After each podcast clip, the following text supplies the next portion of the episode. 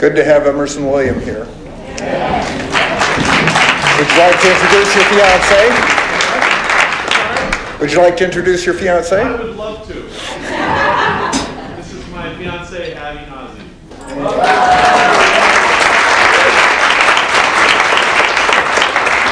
Kylie and Evan are here too.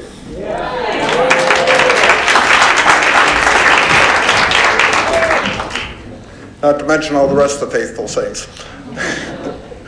All right. Um, Brother Richard read to us this morning out of T. Austin Sparks and talking about shaking, and I had read it myself before I got here this morning and was very much blessed by it. I just want to read this one verse out of Haggai.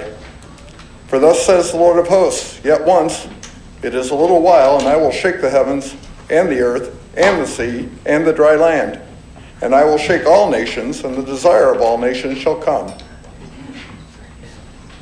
And I will fill this house with glory. And Mr. Sparks' main point today was that the only purpose Christ has is in revealing his church as a steady rock, which will not be moved. So, with that, let us come together and worship. Good news shouldn't take very long. Um, I want to tell you a, a brief little uh, funny story that happened today. Um,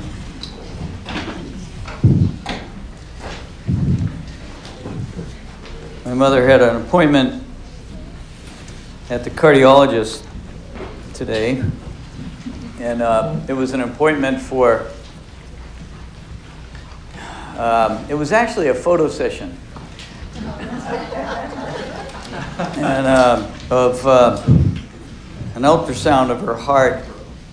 It lasted an hour, and I don't know how many pictures they took, but hundreds and hundreds of pictures. So and there was these two ladies, uh, really nice ladies, uh, young ladies, and well,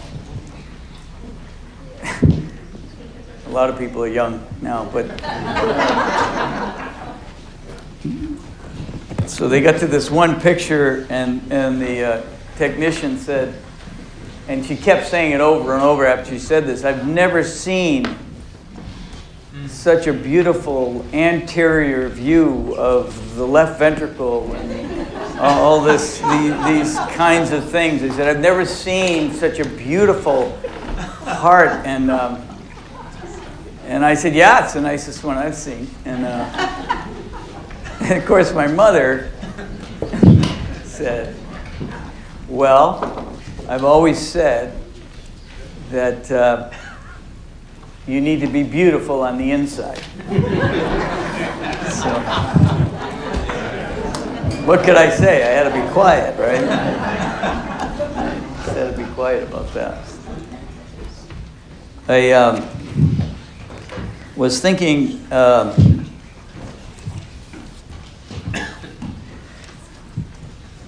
recently, uh, I was remembering, uh, you remember the name Archer Torrey. Um, he, the man that came here from South Korea, and Bill and Buddy, and went out there. And I think Betty, did you go? You went out there also, and um, but it was probably in the early '80s. He came to uh, Bowens Mill, and he stood up and he read a verse and he brought a beautiful message, very timely, and um, and he just started with this one verse. I'm going to start with it. It's in 2 Corinthians 13.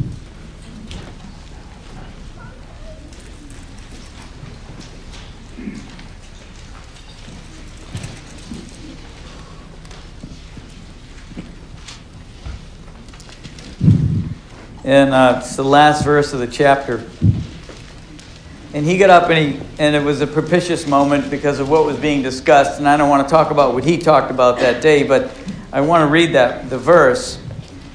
Uh, in verse 14, uh, Paul ends the letter to the Corinthians, the second letter. He says, The grace of the Lord Jesus Christ and the love of God and the communion of the Holy Ghost be with you all. And um, we've talked a lot about the grace of our Lord Jesus Christ and the love of God. And I was thinking recently that the, way the grace of the Lord Jesus Christ really is a, a effectual, uh, really is works, uh, really where we are partakers of that grace, uh, really where the love of God we are fully um, enveloped and it breaks upon us. And it's not because someone gets up here and says it over and over and over. Uh, it's really, uh, though we do that, um, it's really, I think, the third part of this verse that makes the first part, the two parts, so effectual. And the third part is the communion of the Holy Ghost. And that's what uh, Archer Torrey spent a while talking about it. And he was, he was talking about fellowship and communion and all that. And a lot of you perhaps remember that.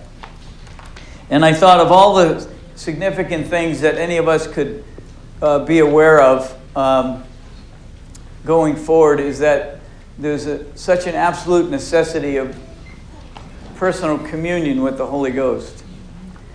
And um, I, I thought about one of the primary, I suppose, examples um, that is extremely uh, uh, profound, I think, is the story of Saul of Tarsus before he came, became Paul. And if uh, we probably don't have to read through the verses, but they're pretty graphic and he was consenting to the death of Stephen. He was wreaking havoc in the church. He got permission to go to Damascus to haul people out of their houses, you know, and uh, anyone that, that followed the Lord Jesus Christ. Uh, he was very committed, he was very zealous.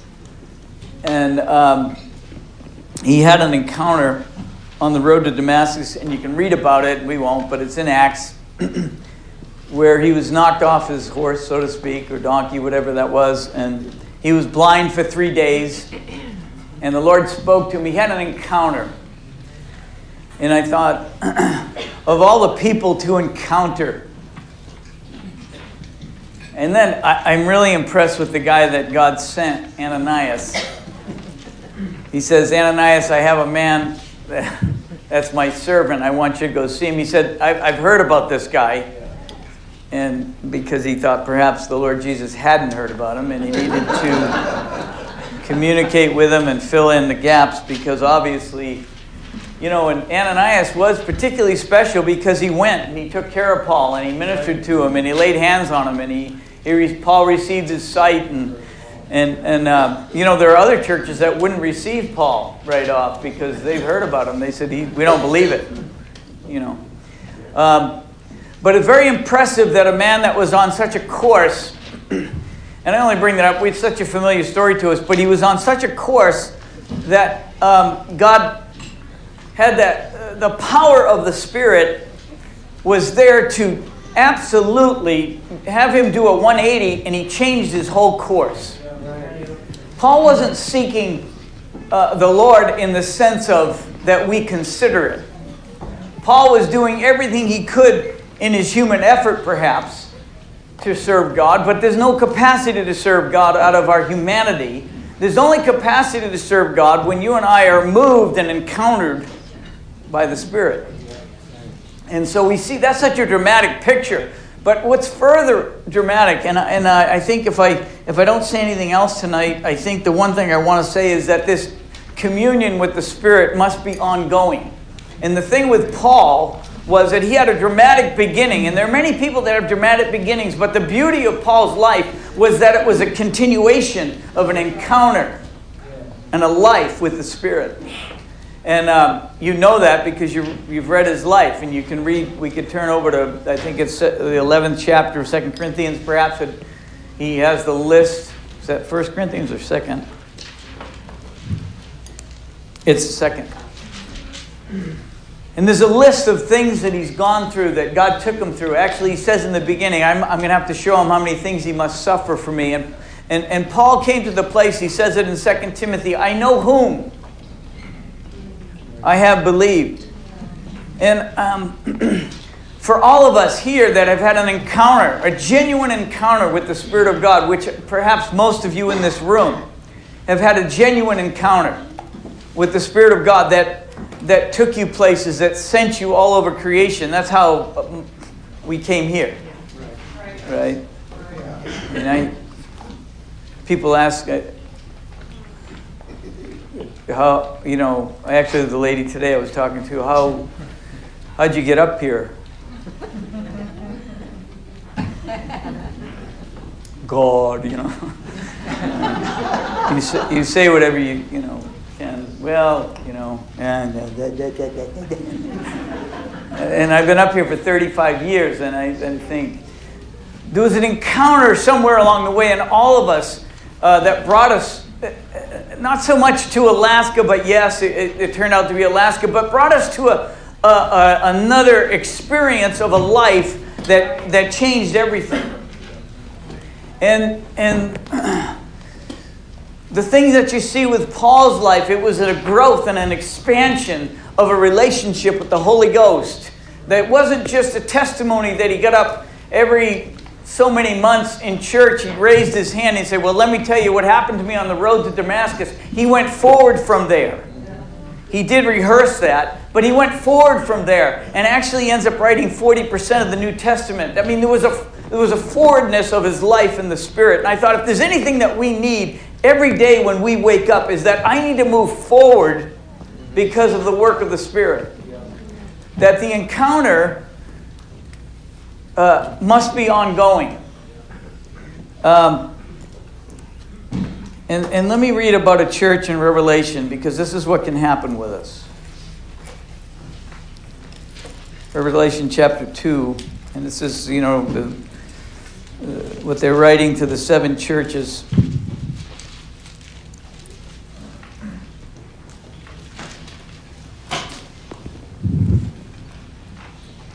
And, and it's written to Ephesians, the church at Ephesus. And I've always considered the church at Ephesus one of the more mature churches.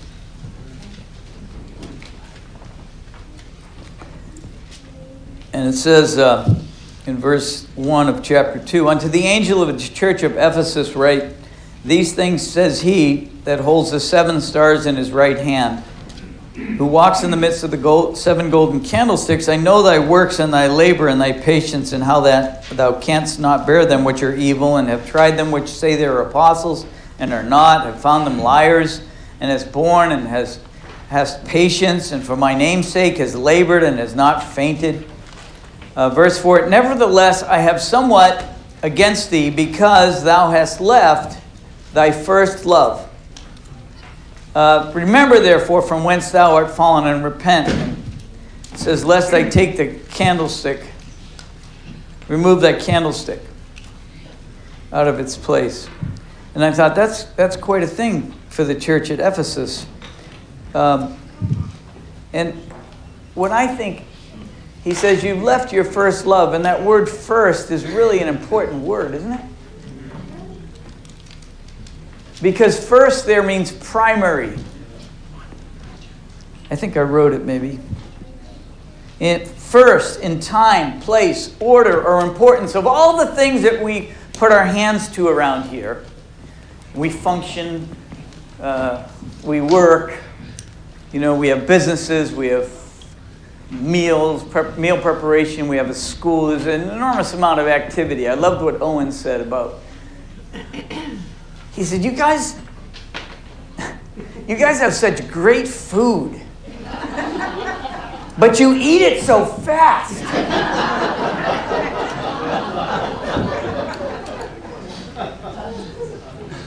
so little time to eat it. I don't know what he has in mind, but he should have been, you know, in the Roman days where they just sat at tables. Um, but I think this is a central issue for all of us that, that this love relationship by the Spirit, the genuine love relationship by the Spirit, in order, in order for it to grow, must be primary.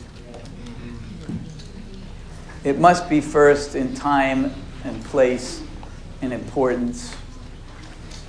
And, and we put a lot of energy into a lot of things. But this love relationship that was born out of an encounter with the Spirit. And I didn't, you know, I, I asked the Lord Jesus into my heart when I was four. And I remember that. But, like, I didn't have this pretty big encounter at that time. And I'm not talking about that, though you can point to it or I can say when, but I do have specific times where I was encountered by the Spirit that actually got my attention to wake up to the idea if, in fact, I'm going to have a love relationship with the God of the universe by His Spirit, then it had to be primary. Some of you should have said amen about that. It has to be first in time and place and importance. He says, This is the one thing. And he said, You take the candlestick, uh, uh you know, repent lest I take the candlestick out. And I. What does it mean to take the candlestick out? I don't know. It sounds like this finality. I don't know that that scripture has finality. I think what it means is you can function in tradition, in church, in what we do all the time, and there's no light there, right? There's no fire of spirit burning. And, and, and we, we've done that. A.W. Tozer says something. So he said, if the Holy Spirit was, he said this a while ago, obviously if the Holy Spirit was withdrawn from the church today, of which we are a part, and Ted mentioned that when he opened, 95%, if the Holy Spirit was withdrawn from the church today, 95% of what we do would go on and no one would know the difference. If the Holy Spirit had been withdrawn from the New Testament church back in the, you know, uh, first century AD, 95% of what they did would, would stop and everybody would know the difference. And, and that's maybe perhaps overstated, but the point is this that we can go through uh, so many motions, and, and I know we have the setting. And we have devotions every morning. And I know we have two services a week and we eat meals together. We break bread and, and all those things that we do. And, and, and we're happy about those. We're happy about what God has provided for us. But if the fire and, and light and energy of the Holy Ghost is not working inside here, if the heart is not beautiful because of the work of the Spirit, we miss the point. And um, there's a, a, a great um,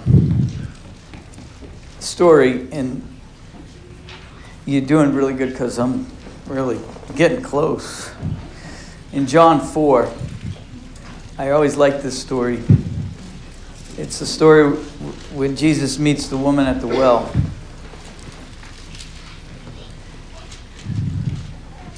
And this is a story of an encounter.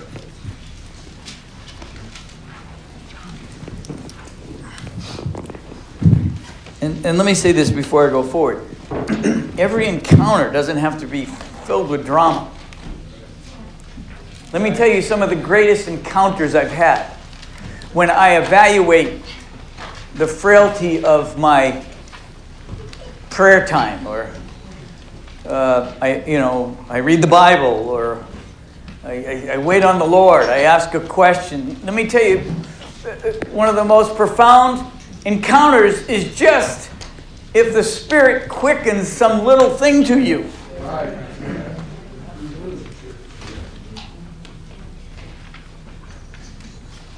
The other day, I was in a, a dilemma and having trouble. And I was right to have trouble.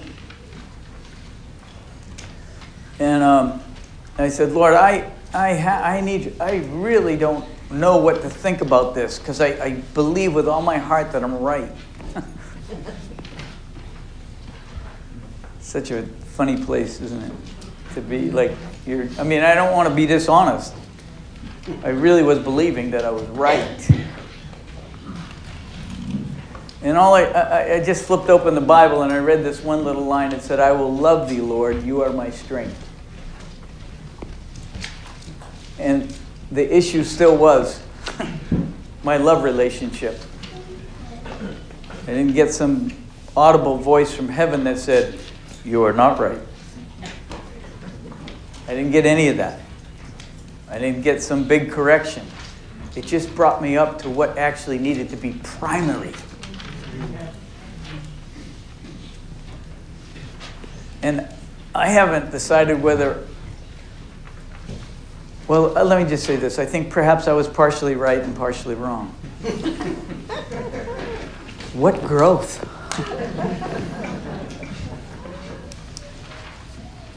but all those issues that you and I struggle with and think about and become, can I just say they are below? Our first love. They're below. They're not above. They are below uh, first love. I just needed that little verse to remind me. Uh, but there's a great scripture, great passage, a story about the woman at the well, and he meets the woman at the well, and uh, he says to her in verse seven of, of John four. Uh, there came a woman of Samaria to draw water. Jesus said, "Give me to drink." Um, and the woman said, "How is it um, the woman of Samaria said, How is it that thou, being a Jew, ask me, uh, drink, ask drink of me, which am a woman of Samaria? For the Jews have no dealings with the Samaritans. So I guess my, the takeaway for that is that even if you're a Samaritan, whatever that might mean, you can have an encounter with the Lord Jesus. It's not based upon um, equipment that you have. It's not based upon uh, that you really are a good choice on God's part. It's not based upon any of those things. It has no natural uh, analysis that fits the bill. he says, uh, if you knew the gift of God, verse 10, and who it is that says to you, Give me to drink, you would have asked of him, and he would have given thee living water. And the woman said, Sir, you have nothing to draw with, and the well is deep. Uh, from whence then hast thou that living water? And now are, are you greater than our father Jacob, which gave us the well and drank thereof, himself and his children and his cattle? And Jesus answered and said unto her, Whosoever drinks of this water shall thirst again, but whosoever drinks of the water that I shall give him shall never thirst, but the water that I shall give him shall be in him a well of water springing up into everlasting life. See, this not this this encounter. Uh, I mean, this is a picture of the encounter uh, coming in, uh, um, uh, uh, coming into. Uh, um, uh, an encounter with what is living water, what actually satisfies the thirst of a human soul, what actually does satisfy. You come in, in, an encounter with that, but it's not just an encounter where you get a drink on this particular day for this lady, but there's a description here of what should happen with that relationship. That relationship is supposed to grow to the point where out of you comes forth living water. Amen. So that what you dish out to others comes out of that fountain of living water unto, it says, everlasting life. So it says, um, the woman said, Sir, give me this water that I don't thirst, neither come thither to draw. And then Jesus says, Go call your husband and come hither. And the woman answered and said, I have no husband. Jesus said, You have well said, I have no husband. For thou hast had five husbands, and he whom thou hast now hast is not your husband. In that saidst thou truly. And I love this next verse. Uh, she said, verse 19, the woman said unto him, Sir, I perceive that thou art a prophet. Sometimes you don't know what to say.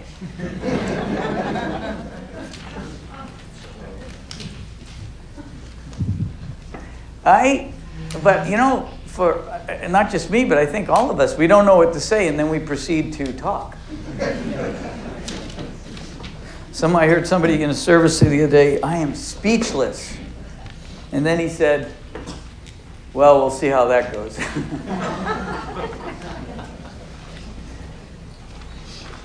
she says, Our fathers worshipped in this mountain. When you say that Jerusalem is the place where men are to worship, it says, Woman, believe me, the hour comes when you shall neither worship in this mountain, nor yet at Jerusalem worship the Father. You worship, ye know not what. And that should not be our condition that we don't know what we're worshiping. We should be clear.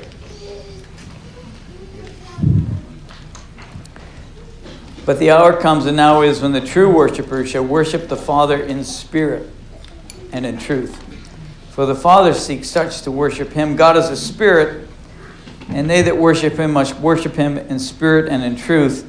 And the woman said, I know that Messiah comes, which is called Christ. When he is come, he'll tell us all things. He says, I speak unto thee. The ones that I'm speaking to you, I'm he. Uh, anyway, she goes on. It says, I met a man that told me all the things that ever I did. Is this not the Christ? And I just have to say, this is the, the meat of this story in my thinking is that there, the Spirit of God is able to unveil to you what actually is, without an ultrasound, what's in the heart. The Holy Ghost on any given day. And it must be a continual. And, and it's not even that you're in a setting that's, that's so pristine or, or, or holy in your mind, or, but it could be any time during the day. Uh, Lord, are you saying something to me today? Holy Spirit, can you quicken me with what it is that you're after in this? And he brings us into things. Once again, the Baranowski's got a report that they don't have an answer to. And, and, and I don't want to make some big conjectures about it, but I, but I do know this that God is bringing every single one of us to a place where we don't have any other source to drink at.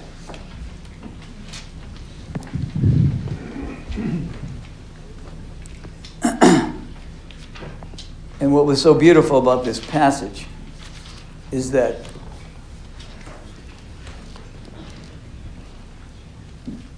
God was just dealing with this one woman.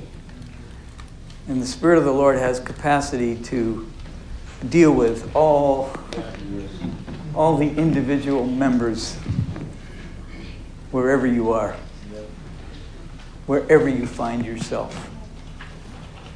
One of my favorite passages is um, it's in Deuteronomy chapter 4. I'll just paraphrase. It says, in essence, I think it's around verse 29. If you get in trouble and you end up scattered and you're having a lot of problems, and there's a couple verses of lists of things that you might do. Worship other gods,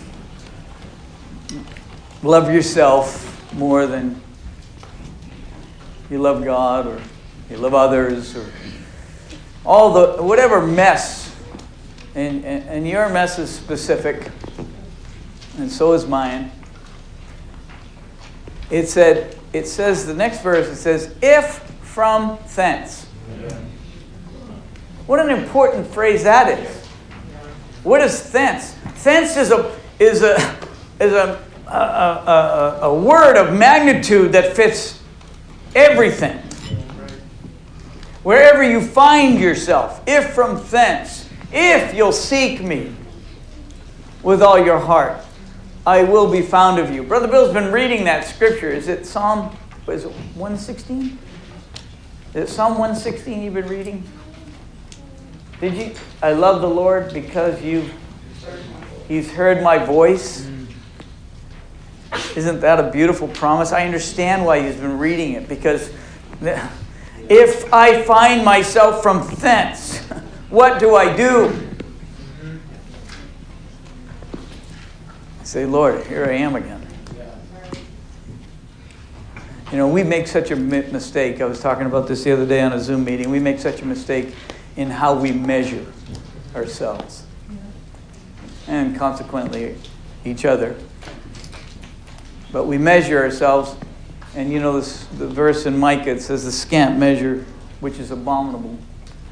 Because really, the measurement isn't about our humanity, the measurement is about uh, the God of glory that has called us up into a love relationship with Him. And, and what does that look like? And we measure ourselves and we'll count ourselves out. But that promise is wherever you find yourself, if in fact you'll call upon me. If from there, nothing fancy has to happen, if from exactly where you are, Lord, can you help me? I need the encounter afresh. And there should be no, because the whole pattern of what Jesus did was that he demonstrated what it was for a man in human form to walk on this earth dependent on God for his life. That's what Jesus demonstrated. And you can read it very clearly in John 6. He said, when he's talking about you must eat my flesh and drink my blood, he said, As I live by the Father. And so in Ezekiel chapter 43, we won't turn there, but it says there is something that you can measure, and you need to measure the pattern because the whole limit of what God is doing, he calls is holy. And that's less to do without behavior. That is more to do about uh, being sanctified, holy, being set apart. And we tried to correct behavior as though we understood holiness. And what it really is, is availing ourselves of an encounter every single day with the Spirit of God. That's what holy is. Set apart for this love relationship. And it must be specific.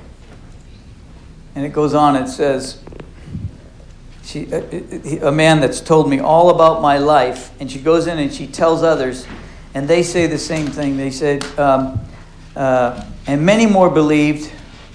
Uh, he came into town. Many more believed because of his own word. And said unto the woman, Now we believe, not because of thy saying, for we've heard him ourselves and know that this is, is indeed the Christ, the Savior of the world. I think I'll close there. The, the great necessity for us to go forward is communication, communion with the Holy Ghost on a regular basis, to have an encounter, the genuine light of the Spirit working in here. It is specific to every single one of us. It is specific. God help us not to drink in a hundred different places, but to go to that one source. That's the pattern. It's a pattern of de- dependence upon the Holy Spirit every single day. Amen. Okay. Just want to see it. All right, I guess we'll close. We're usually here for at least an hour. I don't know. Somebody have any announcements? This is making me nervous. Any announcements this evening? I just mentioned this. Um, I had a similar thought about uh, what God uses to move us forward just in closing here. With, when the Spirit of God encountered Paul, um, he said, It's hard for you to kick against the prick. And God has his means of moving us forward, whatever it takes. And that really is was a goad, and that was a, it, what what's used when to move oxen forward. And I love God in his faithfulness. Whatever it takes to move us forward at times, he resorts to those means, even if it's a goad. And if you know what an ox goad is, it was a long, slender two before with a prod on it that was used to get the oxen to move forward. And God, in His faithfulness, had to use that in Paul's application. But I wonder how many times God has to use a goat on us, and yet we still don't respond when we're encountered by God. So he asked an, an important question, Paul did. What will you have me to do? And I think, you know, there's no forward progress. We can, we can withdraw, we can pull back in pride when we don't get our way or we don't understand why and what's happening to us when all God's doing is trying to move us forward. And uh, that was the saving grace for Paul. You know, what will you have me to do? That's the humbling approach. So I just I came with that thought, and I just I didn't want to not add a confirmation that this is where God's dealing with us. So Lord help us. Did we have any other announcements?